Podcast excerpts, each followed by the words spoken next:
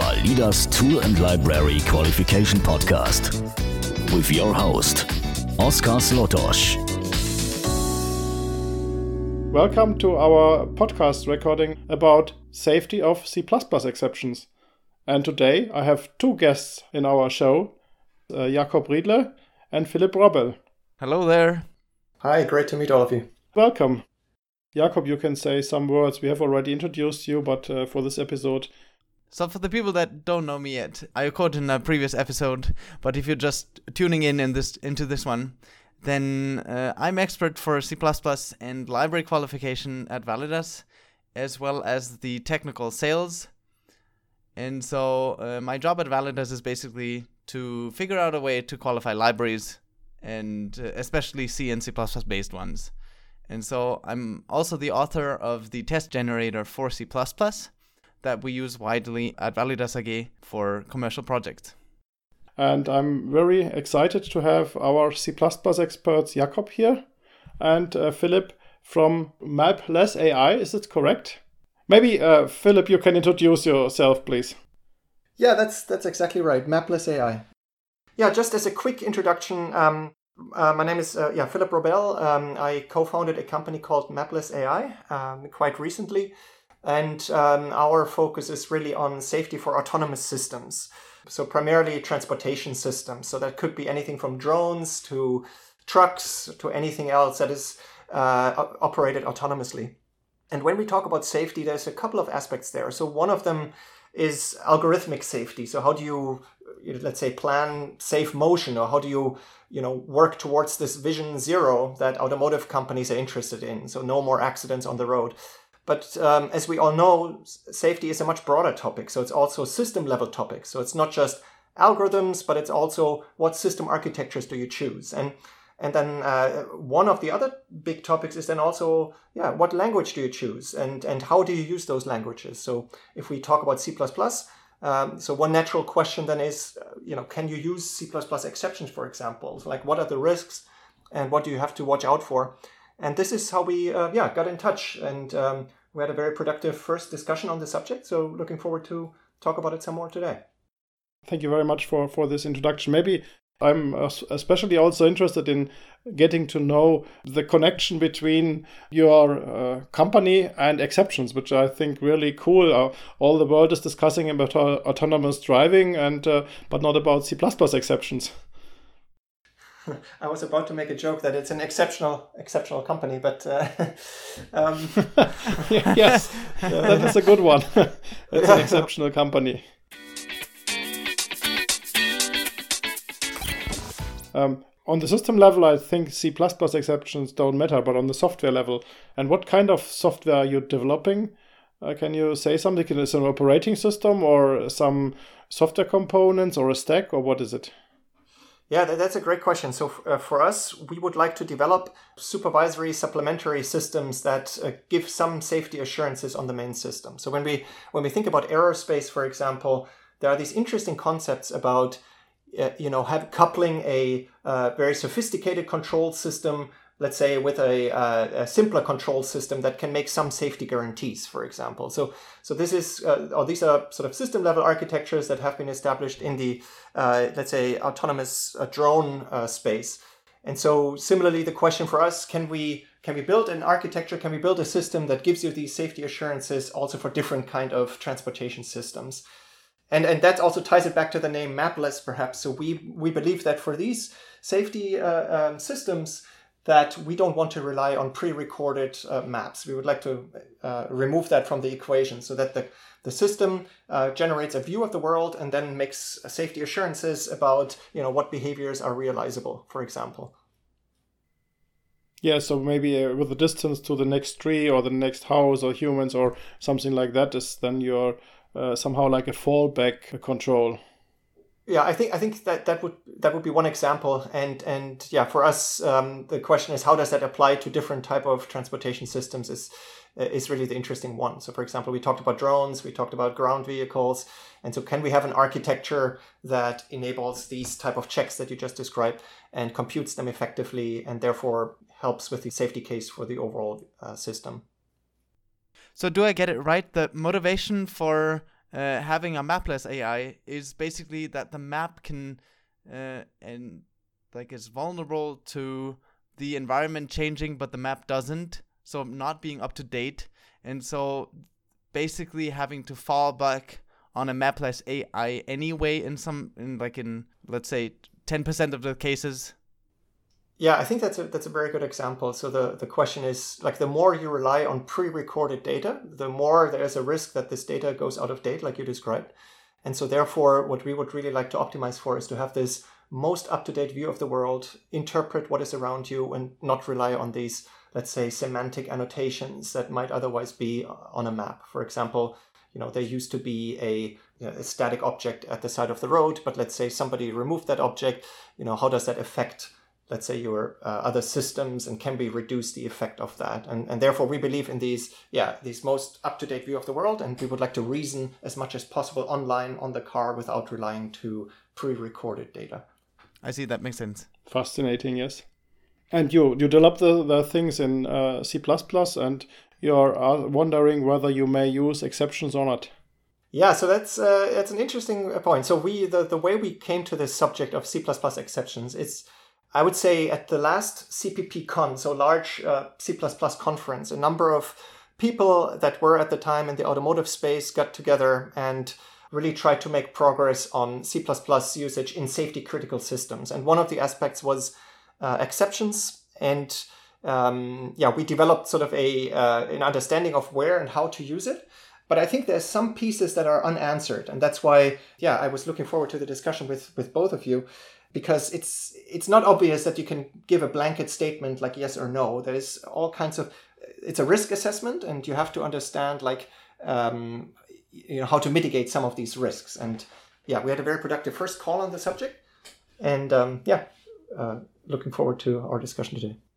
Thank you very much. So then uh, let's uh, step into the topic, and I think I'd like to introduce or to start with an introduction of what the safety standards require and uh, well, we very actual uh, thing is we have been asked to qualify some polymorphic functions and uh, um, there is a safety standard which is uh, the DO 332 which is about object orientation. So this is an interesting one and we can look uh, into this one and we will like we will be compliant with our tests generated with this one and we can make processes to be compliant with this one. So that's something we can use our compliance engine. We use the process modeling tool and we'll be compliant with this one.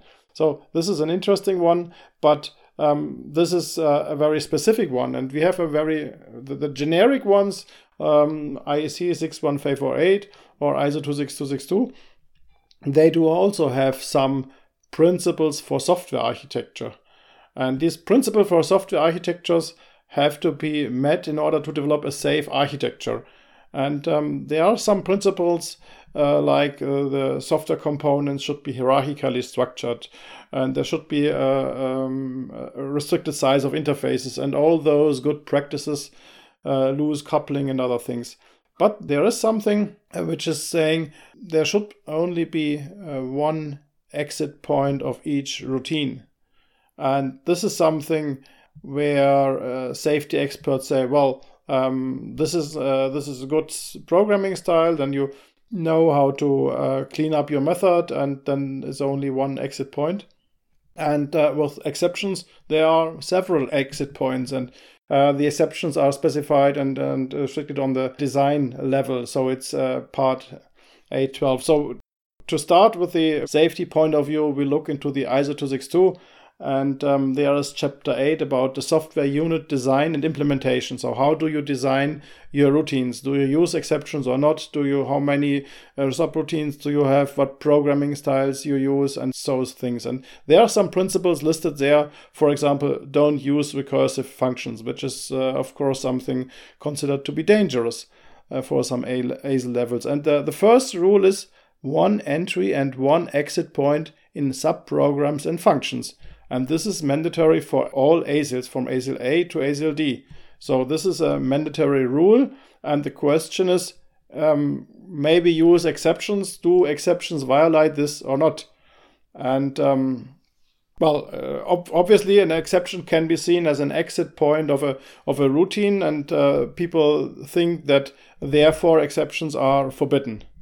Nevertheless, in the in the beginning of the the objectives of the software unit design and implementation, which overrule the concrete requirements, say that the objective is it should be a, a readable and a safe architecture and this is the goal of these design principles. So the overall design principle is to make code readable, maintainable, and safe.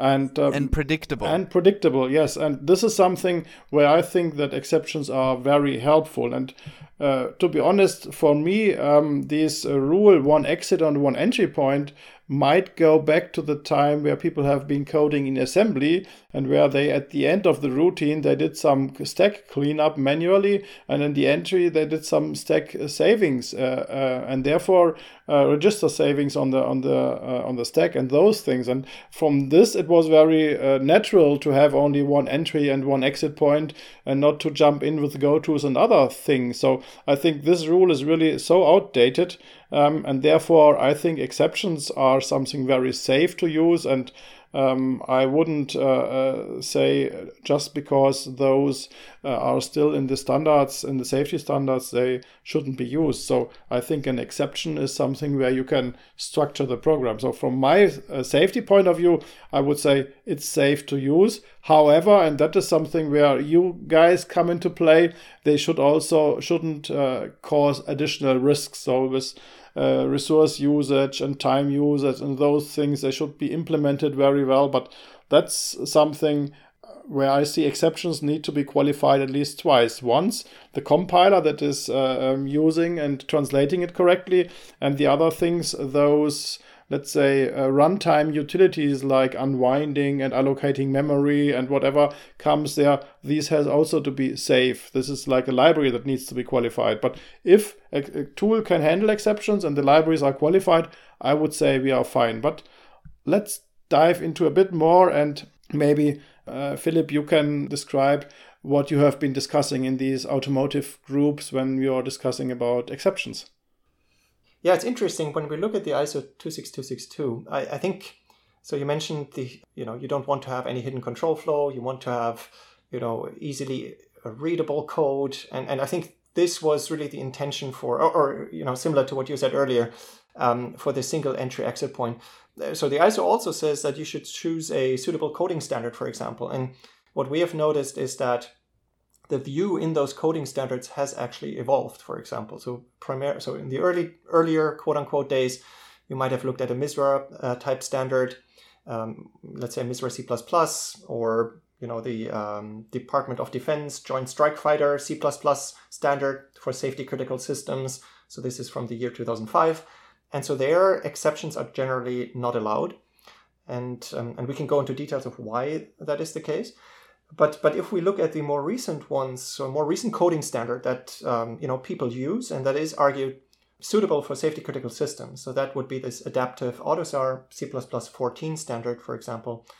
So their exceptions are in fact at least not uh, prohibited from the outset. So there's some constraints that are laid out, but overall it does leave uh, you know a path open towards using of exceptions and so uh, that's i guess at first an interesting observation that you know there has this understanding of single exit point uh, single entry point and so on has matured a little bit in the later uh, coding standards.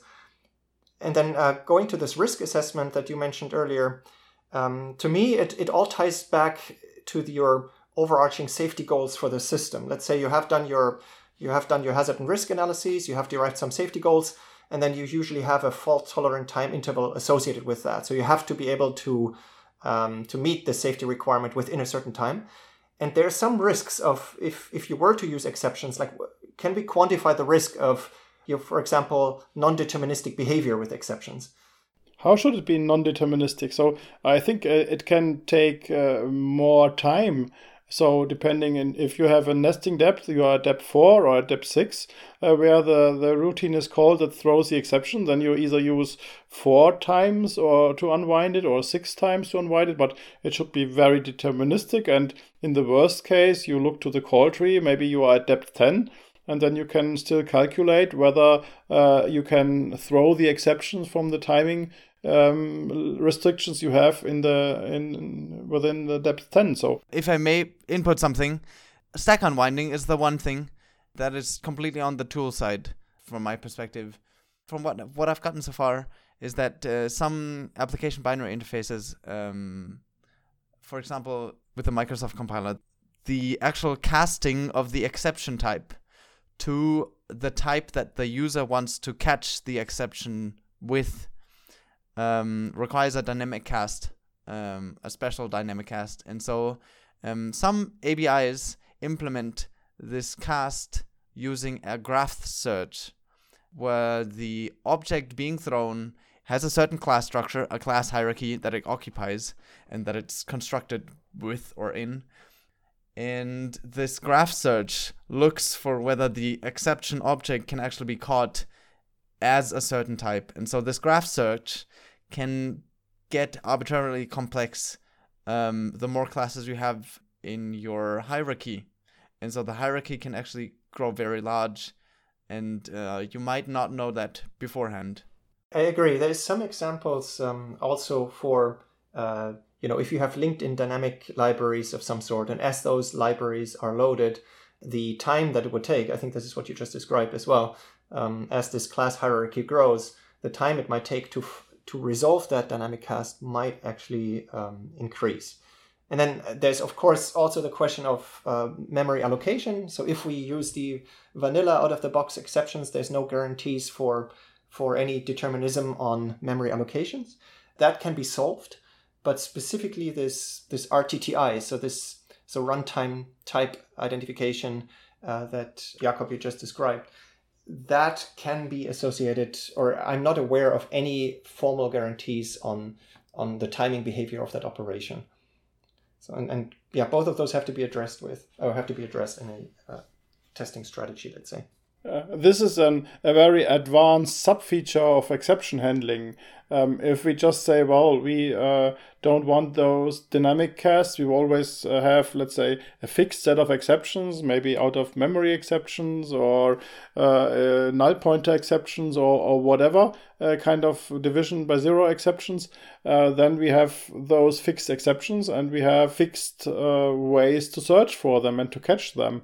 And maybe one catch all on the on the top of the program, but that's shouldn't be is this really involving so complex uh, operations or is it just a feature of c++ which is here um, let's say a bit uh, how do we say in Germany mit, mit Kanonen auf Spatzen schießen uh, shooting with uh, with uh, cannons to, to birds well, so is it is it really necessary, or is it wouldn't it be better instead of uh, in the programming uh, in the in the guidelines instead of forbidding exception totally, just um, forbidding those um, dynamic cast uh, or dynamic types in exceptions?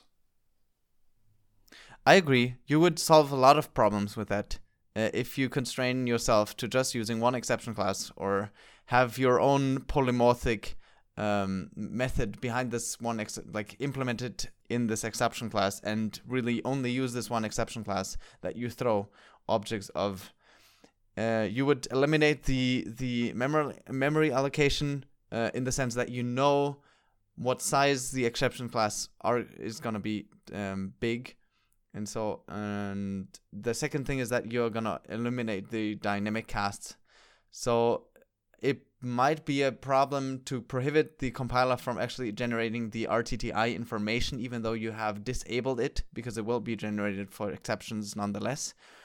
Um, but in principle, yes, uh, if you constrain yourself to only using exceptions um, within a certain like set of uh, classes, then you do eliminate and constrain the graph, for example, let's say that is being searched so, and I think that is a very viable solution. So, without having to constrain yourself too much, and you still profit from the, uh, let's say, hidden control flow that actually gives you more control over and the makes it more predictable the behavior of your program. So maybe I can I can chime in with what um, our thinking has has uh, come to um, since our last conversation. So for for us, uh, um, I think there's three parts to it. So the first part is there's some education of uh, the users necessary, and that's also called out, let's say, in this adaptive AUTOSAR C++ standard, so that people might be using exceptions way too often, uh, uh, so uh, way too frequently, just to um, to mimic just normal control flow. And so there has to be some education of the users that exceptions are really for when the function is not able to service is the request, but it's a recoverable situation. So you the caller of your function has actually a way to recover from it. So under these circumstances, um, you know, exceptions and, and adaptive AUTOSAR calls it checked exceptions, for example, uh, are perfectly viable.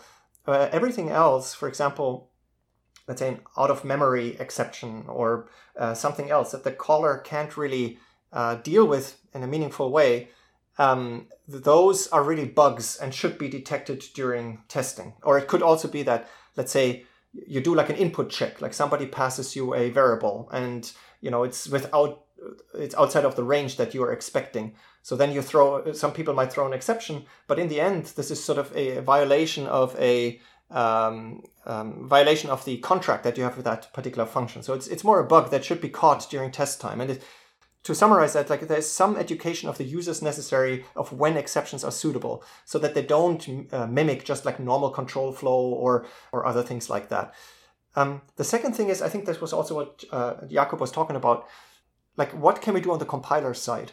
So, for example, as far as I'm aware of, um, you know, GCC uh, and and other compilers, they allocate memory internally as they throw an exception. So, independent of whether you use an exception that uh, allocates a string whether or not that's the case, your compiler might actually behind the scenes doing memory allocation and so on. And that has to be solved. And uh, I've, I've seen uh, solutions to that particular problem. So the but that's broadly the memory allocation problem. And what does the compiler actually do? Like, does it does it give you any guarantees on this particular dynamic cast, or does it just say like it could take anywhere between zero and you know infinity, um, and so on? And I think there's something needed to understand a little bit what's going on there um, on the compiler side, or can we leverage any guarantees the compiler might make?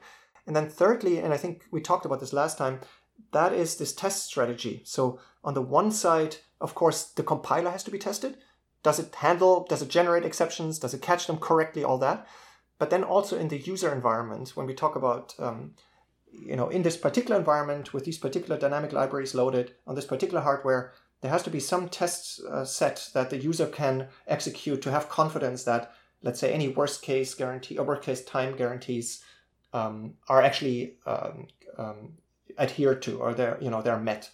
And so so we've been thinking about these three aspects to it. Um, yeah, I don't know if that's helpful, but or how you've been thinking about it, but this is what we've come to since our last conversation. Well, I totally agree.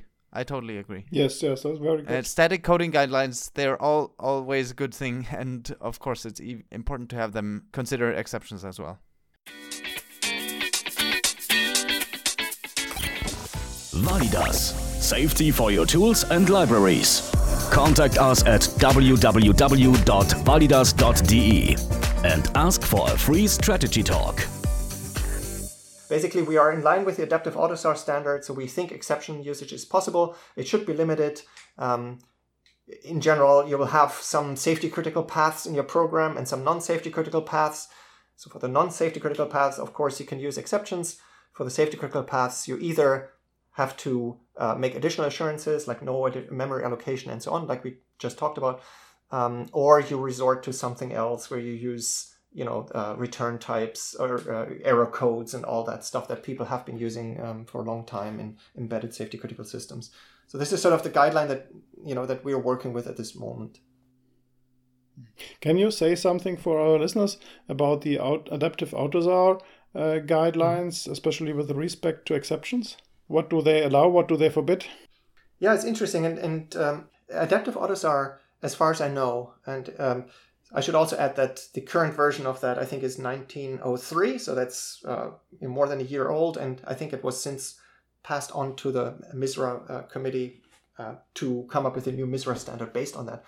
But as far as I know, uh, they they do not give technical solutions. They just line out or uh, they just describe um, what you would have to meet in order for you to be able to use exceptions. And so one of them is uh, this worst case execution time criterion, for example. Um, you know, can you, uh, how do you meet that? You might have to have an answer for exceptions cannot allocate memory, for example.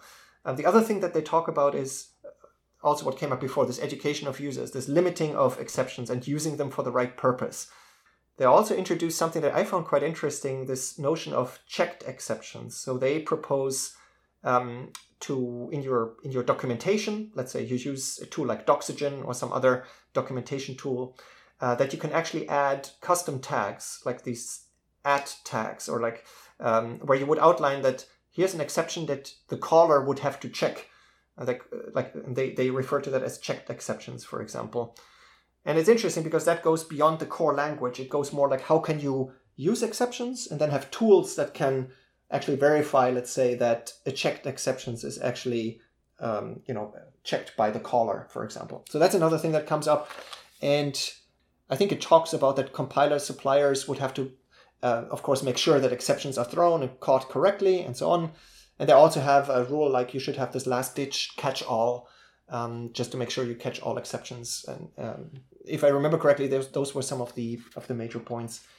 Um, but again, it does not resolve the question of how this is implemented. So specifically, when we talk about this worst case execution time, um, you know, it's up to our interpretation. How do you achieve that with exceptions? And but but I, I hope that is a reasonable overview. Yeah.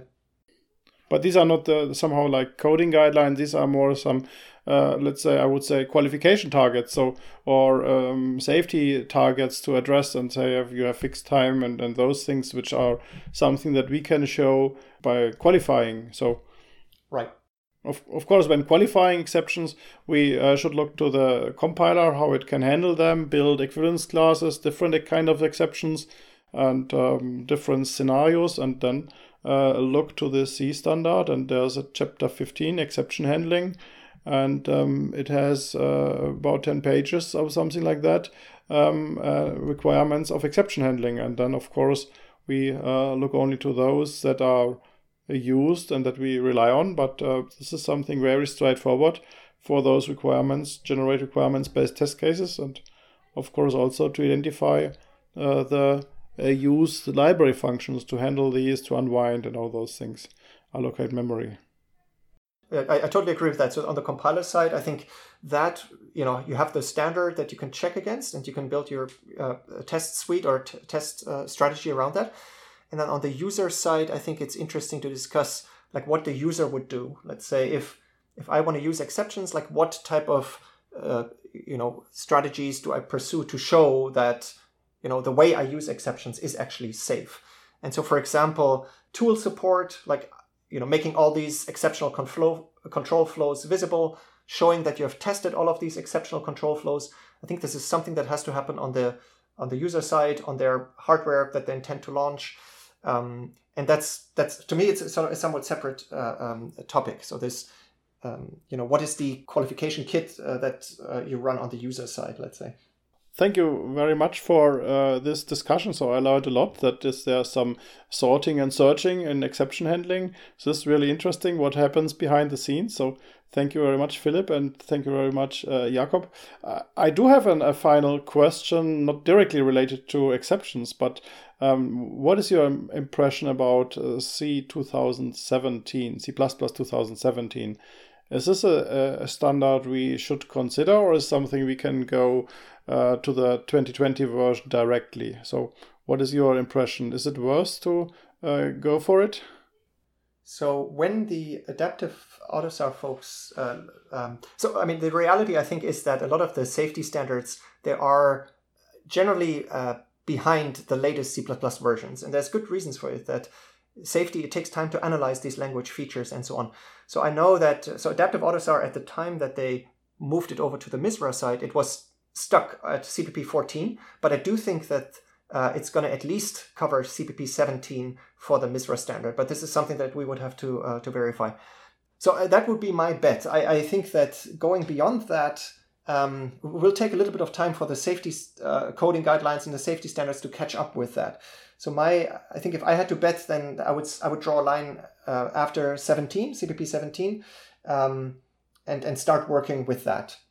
And and of course, like if you then find out that no safety standard or your particular feature that you leverage in CPP 17 uh, is in fact deemed unsafe by a coding standard, then you would have to backport uh, some of these features to CPP 14 or, or address it there and then. We talked about this memory allocation issue uh, that is can exist on the compiler side, but also on the exception side itself. So some exceptions might keep an error string. By default, strings allocate memory, so you will have to solve that. We talked about this RTTI issue, this runtime type identification issue. Um, and there's some questions what compilers might guarantee about that. And if they don't make any guarantees, how a test strategy would have to uh, address that. And then, um, yeah, tooling support. Like, how do we make exception paths visible so that we meet the ideas behind the safety standards? And I think those are the big ones. Um, yeah, and I think we summarized them um, today as well. So thank you for listening today. So we have uh, learned a lot about uh, Mapless AI and uh, how exceptions are relevant for their work, and we discussed um, how to do, qualify them and how to use them safely from the user side uh, with Philipp and uh, Jakob. Well, thank you very much, Philipp. This was a really exceptional uh, uh, episode with an exceptional uh, company, Mapless AI. So I really like to stay in contact with you. So all the best. Bye bye. Thank you, Philipp. Thank you, Oscar. Yeah, thank you very much. That's it for today, and the next episode, 32, will be about effective mitigation strategies. This is an alternative qualification method according to IEC 61548. You will hear this soon. Bye bye. And if you have a safety topic you would like to discuss with us, let us know. We are always happy to receive your emails. We can be reached through podcast at validas.de. That's it for today. Thank you for listening, and don't worry about qualification. Be happy with Validas.